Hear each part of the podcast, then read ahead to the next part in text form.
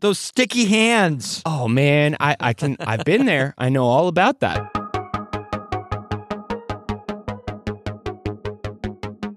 Well, hello there, and welcome to the Bible Geeks Weekly Podcast. This is episode 102. I'm Brian Sheely. I'm Ryan Joy. And thanks so much, everyone, for tuning in. We're wrapping up our conversation on dedication. We've already covered counting the cost, wholeheartedness, establishing priorities, and today we're going to finish this thing up by talking about being available to others around us. Yeah, and it seems appropriate to think about this as the world is starting to kind of slowly open up. How many times over the last year have you wanted to go somewhere just to realize or remember that they weren't open for business? Oh, for sure. And even places that weren't shut down, the hours were limited and there were all kinds of limitations and stipulations. And so there were so many of our kids' favorite experiences and places where they just got used to for a while hearing, well, they're not open right now. And, uh, you know, that kind of applies to us. I wonder how many of us have followed suit in doing that same thing as Christians serving each other over the last year, limiting our hours, so to speak, placing these buffers and barriers to our relationships. Even when we can't see someone in person, we, we don't have to engage from an emotional distance. We can reach out and be available. So it seems like a perfect time to talk about being available to others. All right, so let's get into our first segment here, and that is like the teacher. And so, as we always do, we're going to Jesus here to start out the episode, finding an example of when he was available to others. And one of the first examples that pops to mind is the conversation that he has with his disciples when they try to keep Jesus away from the little children. So in Mark chapter 10, verses 13 through 16, we find this account where Jesus is being blocked, in a sense, by his disciples as these parents are apparently trying to bring their children to Jesus and have Jesus touch them. It almost reminds me of like the president when people bring their babies and they want the, the president to like kiss their baby or I don't know what they do. I I've, I I can't even imagine why you'd want to do something like that. But here they want Jesus to touch their little children and the disciples will have none of this. They're like, "No, no, no, no, no. No, no. You guys stay over there. You don't bother Jesus. Jesus is too busy for you." I mean, they don't say it in those words, but Jesus finally has to come and say, "Look, let the little children come to me. Don't hinder them, for to such belongs the kingdom of God. And he takes them all in his arms and he blesses them and he lays his hands on them. And so Jesus is available to these little children. And reading the story, what do you understand about our availability today? I see Jesus modeling childlike goodness here. kind of ironically, he's exemplifying the lesson when he doesn't get caught up in that typical grown up attitude of self importance and and haste. I've got so much to do. I've I've got important things to do. I can't be down there dealing with that stuff. Unlike the kind of self-importance that most of us can create about ourselves, Jesus was actually important.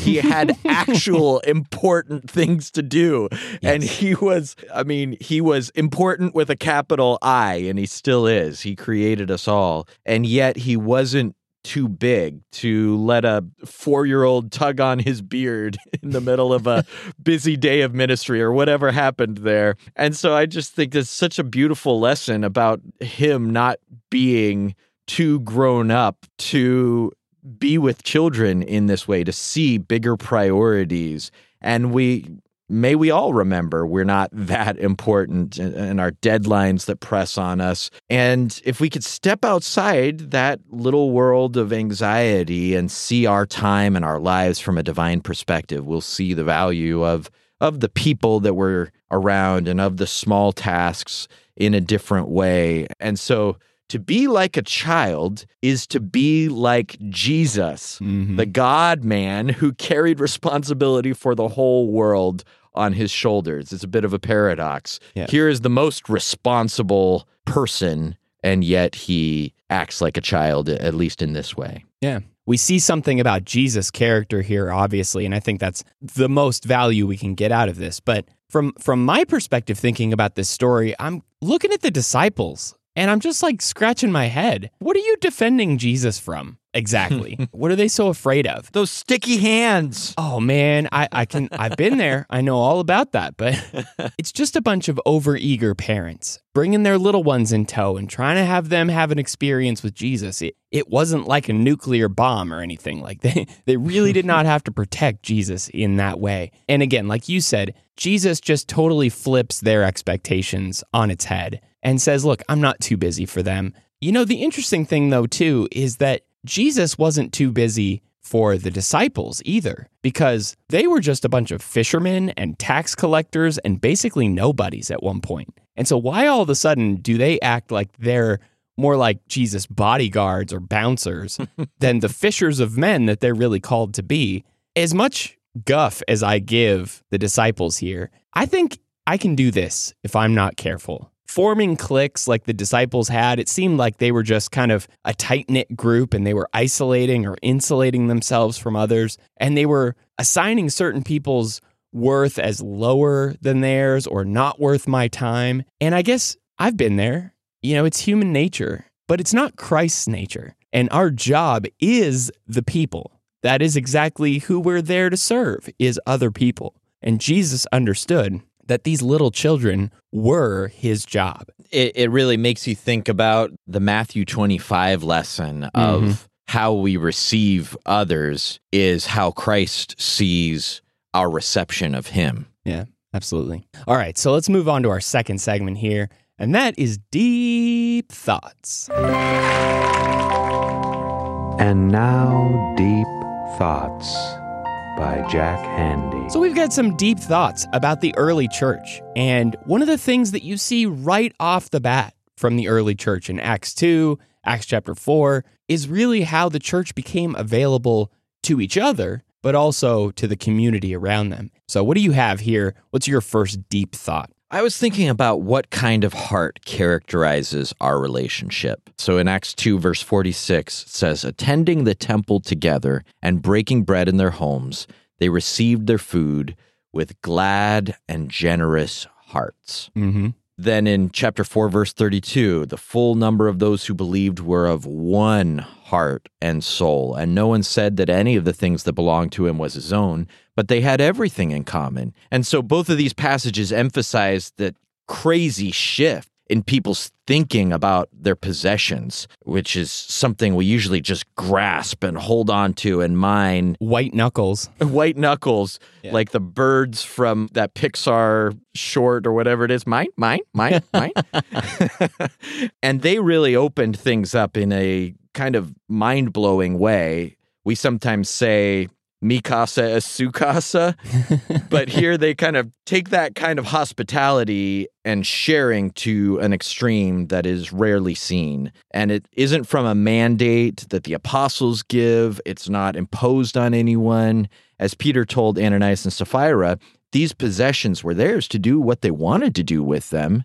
Acts 5 and verse 4. But the starting point for me, as I try to imitate this, is to have the kind of heart they had. That first verse I read emphasizes glad and generous hearts. Are my relationships and time with people characterized by gladness? It's just such a great word. It's so much better than happiness. Yeah. Gladness uh, there's like a seriousness underneath all of this mellow happiness that surrounds that word for me as I think about it. But do I extend my time and my home and my food and my stuff with happy generosity, with gladness? And then that second verse from chapter 4, verse 32 says they were of one heart and soul. And we just talked about those two words, heart and soul. And this sharing of their stuff and their time together flowed from the shared excitement they had about the same thing. Mm-hmm. When you're excited about the same thing, it just bonds you. But the more important it is, the more profound the bond becomes. And when we look at other Christians, like we don't have much in common with them,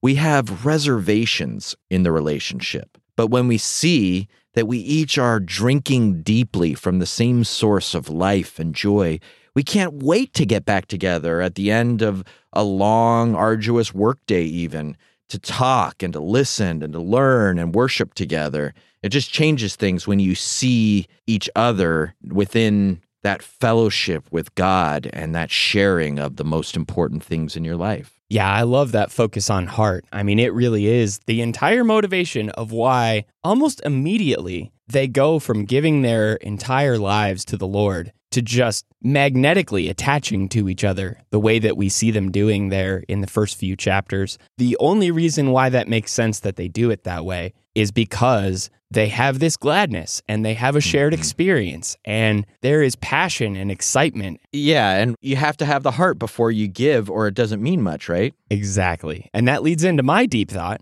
which is from 2 Corinthians chapter 8 verses 1 through 5 where Paul is talking to the Corinthians about the Macedonians. I mean, he's totally building them up. He's like, let me tell you about these guys. Let me tell you about what they're doing. In that verse, we just see how the Macedonian church, they had no reason to do all of the amazing, generous things that they did because on paper, they were going through a severe test of affliction and they were poor. They had really just a lot to deal with. But they gave and they gave and they gave more than they needed to give. And Paul is just almost boasting about them here. But what we see in their example is that dedication to the Lord is what led to their generosity. And so you talked about the heart leading to generosity. And here we see they first gave themselves to the Lord and then, by the will of God, to us. They were so excited about giving. They were so excited about supporting the people who needed their money and their finances, these churches in Judea who really needed support. And they begged to be a part of this work. Like they couldn't have lived with themselves otherwise if they didn't get to support them. It was because they were so dedicated to the Lord wholeheartedly, like we've talked about before. They had their priorities in place, and that led them to just liberally give and overflow their money in support of these people who needed them. And so I think availability is more than just throwing our leftover time and attention and even some of our finances someone's way. The best gift really comes from, like you were talking about, that sense of joy, that sense of heart and love and that passion that you have, but not for each other first. It comes in our commitment and our dedication to the Lord first full commitment to Jesus. And then, just like He loved us, we'd turn around and love others and we share with others and we are available to others, like Jesus talked about in John chapter 13.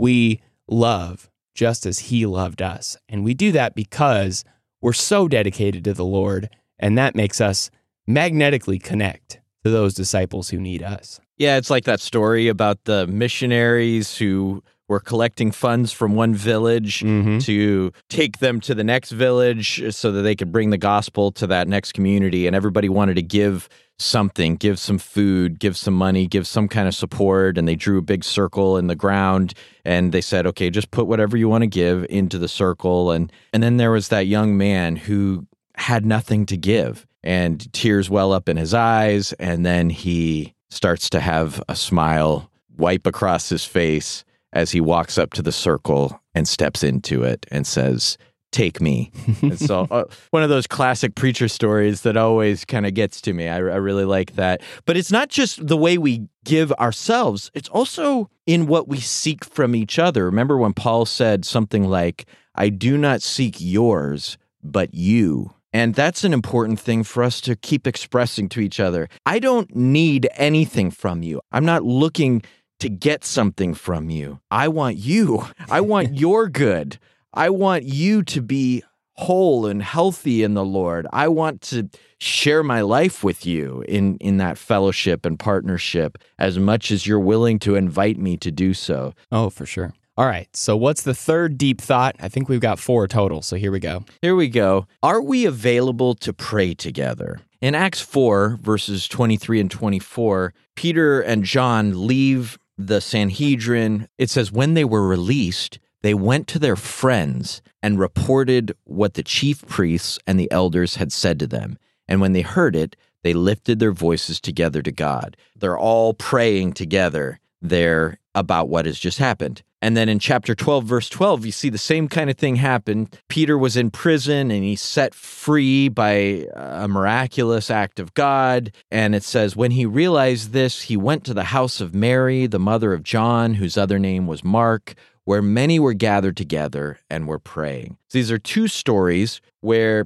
Peter leaves a dangerous situation, one with John and one alone. And where does he go? He went to his friends. I like that in chapter 4, verse 23. He went to those who were his own, and he finds a house full of believers. And there's this sharing of prayers. If we want to have the togetherness and the success that that early church had, and we always go back, I always go back and say, look at this ideal that Luke is holding up. He's telling us this is what it looks like when the kingdom of God comes among you. You know, this is what God's church looks like. And I want that. I want us to have that sharing I want us to have that evangelistic zeal. I want us to have all of those things. And if we want that, we need to have the fellowship of prayer that they had. This didn't come from them it came as God's blessing upon them. That's very clear as you read through Acts. We need to meet, not just to share one prayer, but an evening of prayers. And I'm not saying that as a rule. I'm saying that's what they did. That is the blessing and the privilege we have to just keep coming to God, working through things, letting prayer be the center point for at least some of our gatherings as it was theirs. Maybe there's a prayer and then there's a discussion of concerns and then prayer about those concerns. There's time in the Word and then prayer about the Word from God and bringing it into our lives. And it changes relationships when you break through from formula prayers to praying for each other by name and by need, or even praying big dreams for what God can do among us. And so I think the more we can let prayer kind of settle in as the norm. What are we coming together to do? We're going to do a bunch of stuff. And of course, we're going to spend quite a bit of time in prayer. That's what we do. this opportunity that we have to pray for each other and to be open and available to each other and not hide anything from each other and really just let the inner thoughts and our mindset and the concerns we have and everything just flow out. I feel like it's so easy to be guarded and it's so easy to put walls up and maybe pretend like things are better. But it's really hard to have an earnest and sincere prayer without being just totally open and honest and just laying it out there on the table. And what a great activity for the early church to do in connecting with each other. Yeah, absolutely. And I think we do a lot of praying for each other. Hey, what mm-hmm. can I pray for you? But what we see them doing quite a bit is praying with each other. Hey, what yeah. can I pray with you? Both are important. yeah. But but let's maybe consider introducing a little more of that together time. Maybe when we get together for lunch, instead of just one prayer at the beginning, what if we had three prayers or what if we had just a little bit longer time where we each take turns? Just something to think about, a deep thought if you will. Well, I like it. so, it.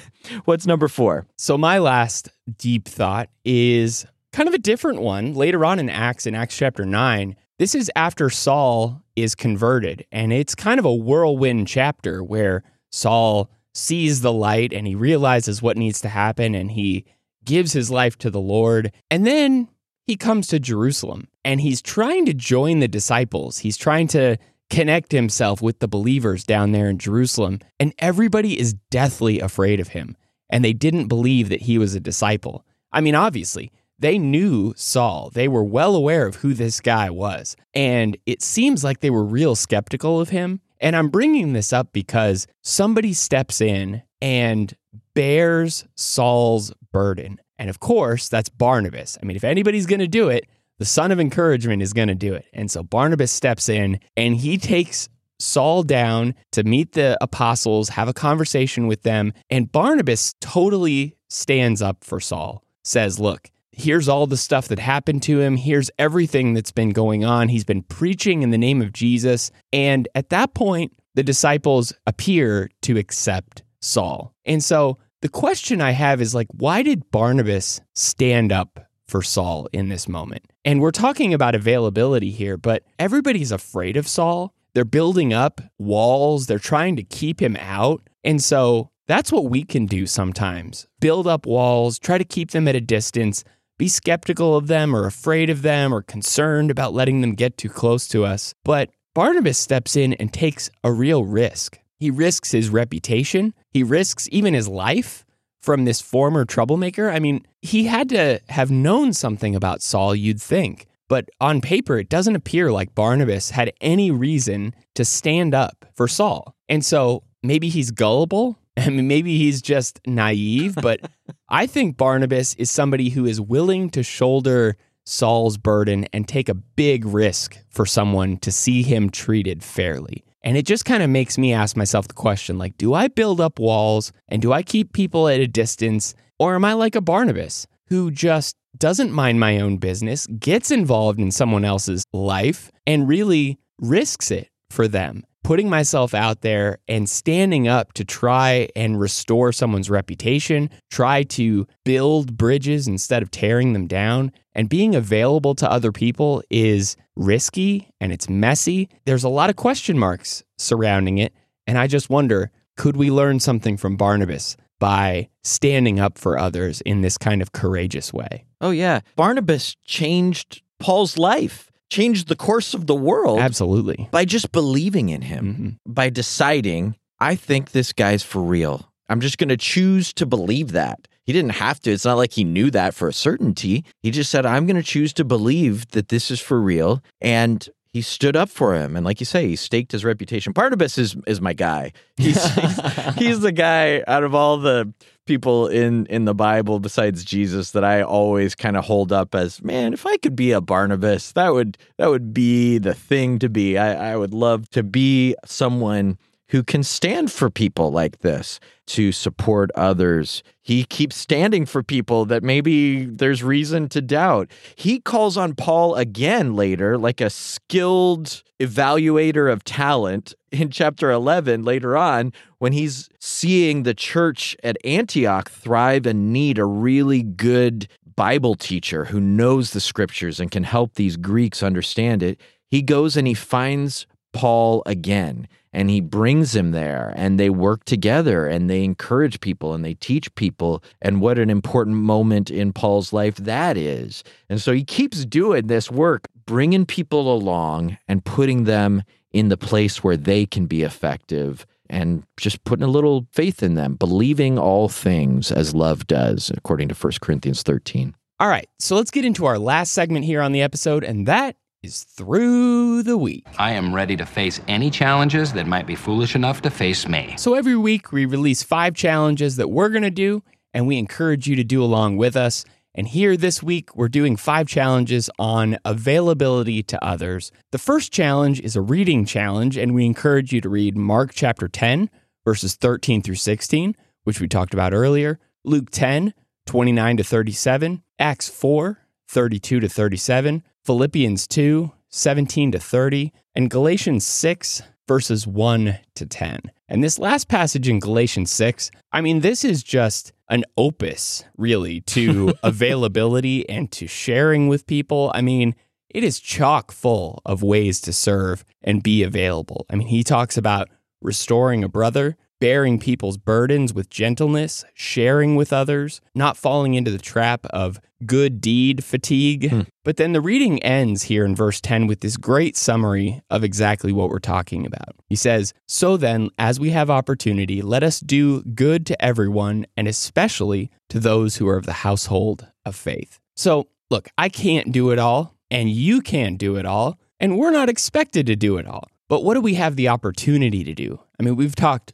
recently about what is the next step that we can take. And that's the question we can ask ourselves in relationship to other people. What do I have the opportunity to do now? Who's the next person that I can influence or bless? And maybe they're not yet a believer, and that's no problem at all.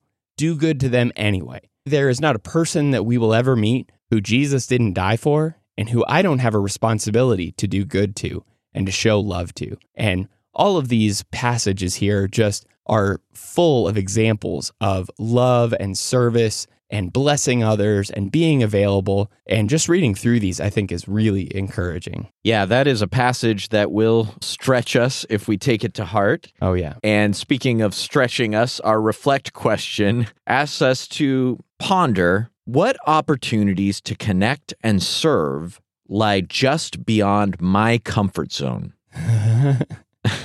Feels like the danger zone, but it's the comfort zone here. Little Kenny Loggins. oh, uh, yeah. Absolutely. Yeah. So this year, I decided earlier this year, I really spent some time thinking about this and journaling about it and and really declared that I had to step out of some comfortable patterns that I just knew were hindering my service. And at first, I thought it was going to be about inventing new projects or getting involved in new activities. But I've slowly realized that it is all in the honesty and commitment I bring to each interaction, to each person's difficulty and pain and the work of God's people that I see happening everywhere. I mean, it's not like you have to invent anything. Sometimes mm-hmm. new doors open. But if you just show up for the work, it takes you where you need to go. Show up and try not to over idealize things or anything like that, but just keep doing this work. So, as I said to myself, I had to move out of my old comfortable home and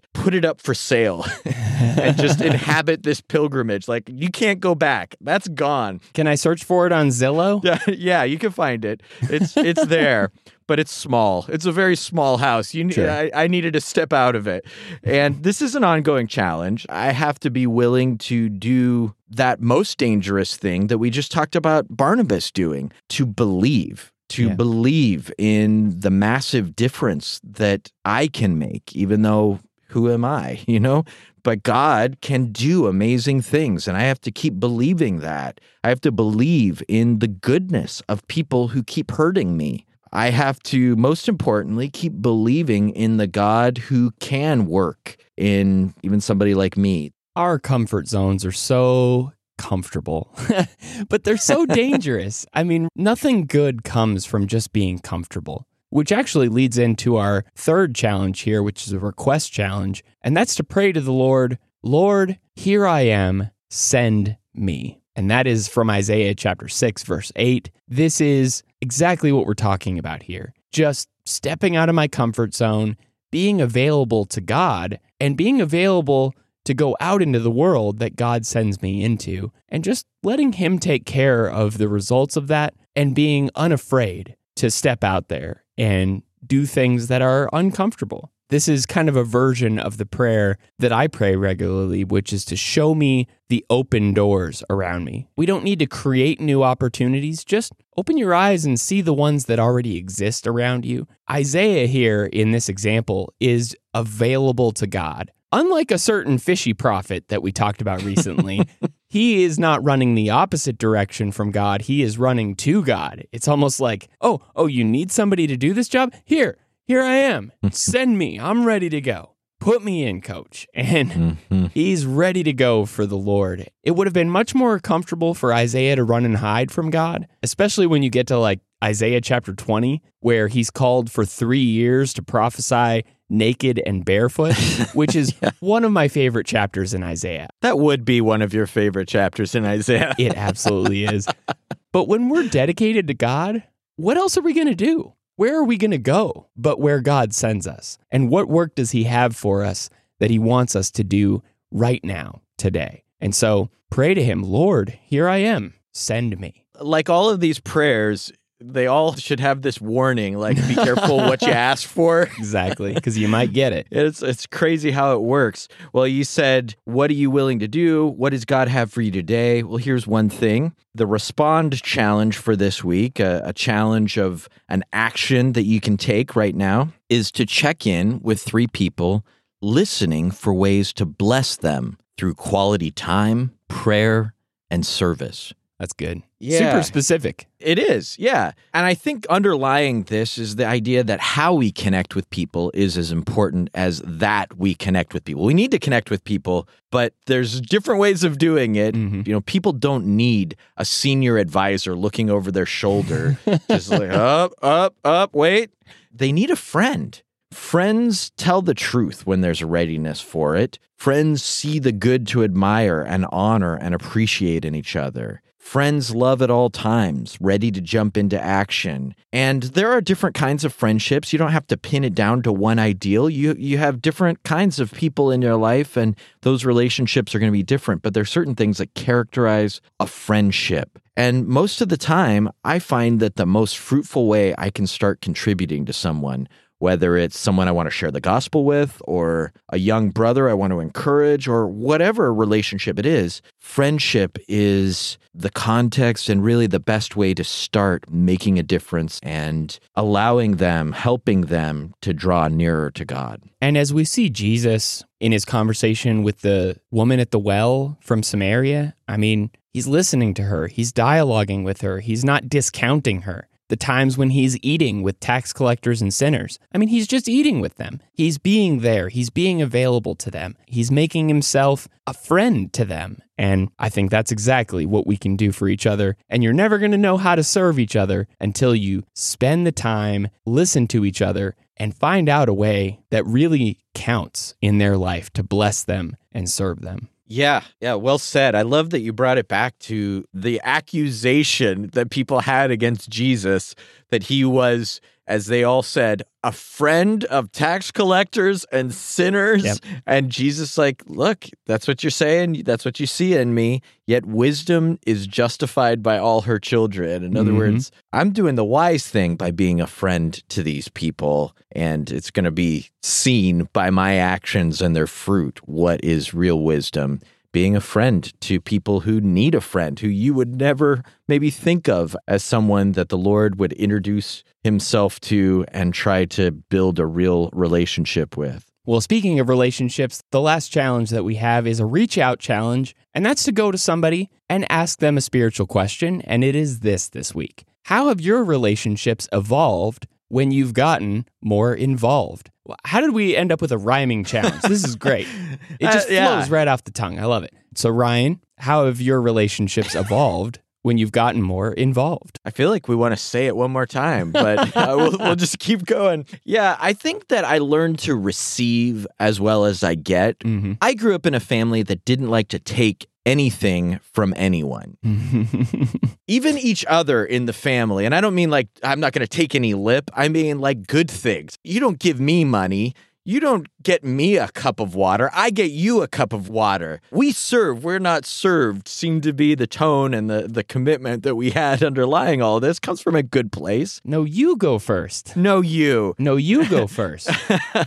but I've really learned, and I guess it seems obvious, that this hinders my relationships. And I need to gratefully receive any gift, any invitation, any words of appreciation that someone offers. I need to be all the more ready to give it as well. But also to give people as much opportunity to let that go both ways. And at its root, it goes back to the heart. It goes back to seeing each other with dignity and respect, knowing we all have something to give in the church and we all have something to receive. Yeah, that is a great reminder because my family was the same exact way. I remember Yeah. my mom, when I was growing up, she had broken her arm, and there's a whole story behind that we could get into, and it's it was all my fault actually. But my mom broke her arm and she was unable to do a lot of the things around the house that she normally was doing. And people all the time were trying to come over and like clean the house for her, take care of cooking or do this or do that. And just one right after another, my mom would shut people down like nobody's business. It was like, nope, you're not going to help. Nope, you're not going to help. And finally, at some point, she realized, like, no, I just have to let people help me. And that was a really hard realization for her. And I'm the same exact way. It just doesn't work when we're shutting people down and not giving them the opportunity to serve us, just like we're trying to do for them. Yeah, yeah, I think a lot of these points that we're making throughout this whole episode has to do with putting ourselves at the same level with each other, shoulder to shoulder, in it together, partnering, giving and receiving, and in that place of koinonia, of fellowship and friendship. So I will ask you, because we need it one more time, how have your relationships evolved when you've gotten more involved?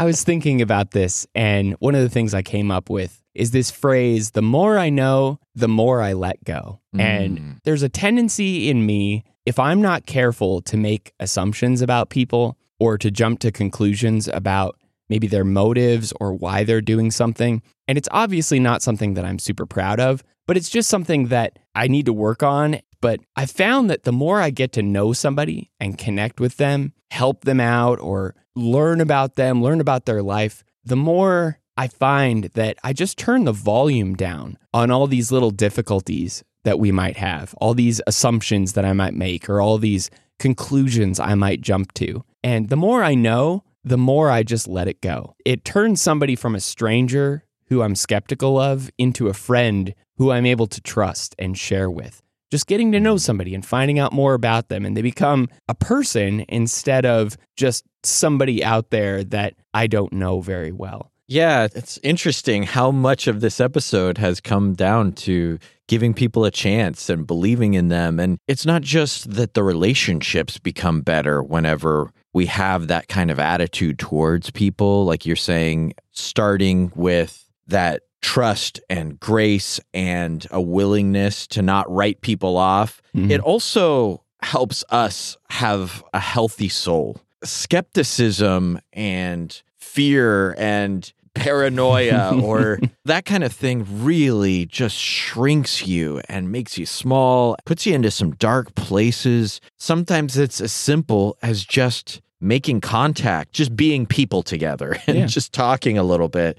And that opens up a different perspective of who people are. And so, as we wrap this conversation up, let's talk about what we're going to cover on the next episode.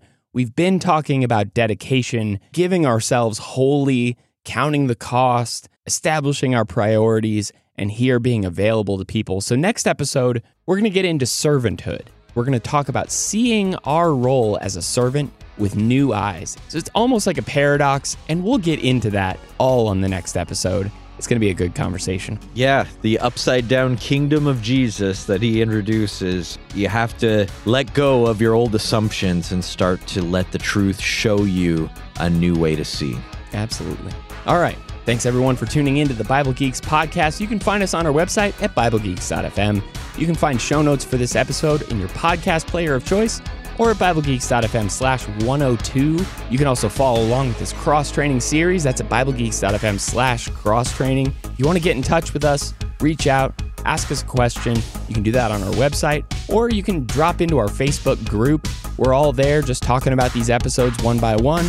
We'd love to talk to you about things that you're thinking and things you'd like to hear on upcoming episodes. And until next week, everyone, may the Lord bless you and keep you. Shalom.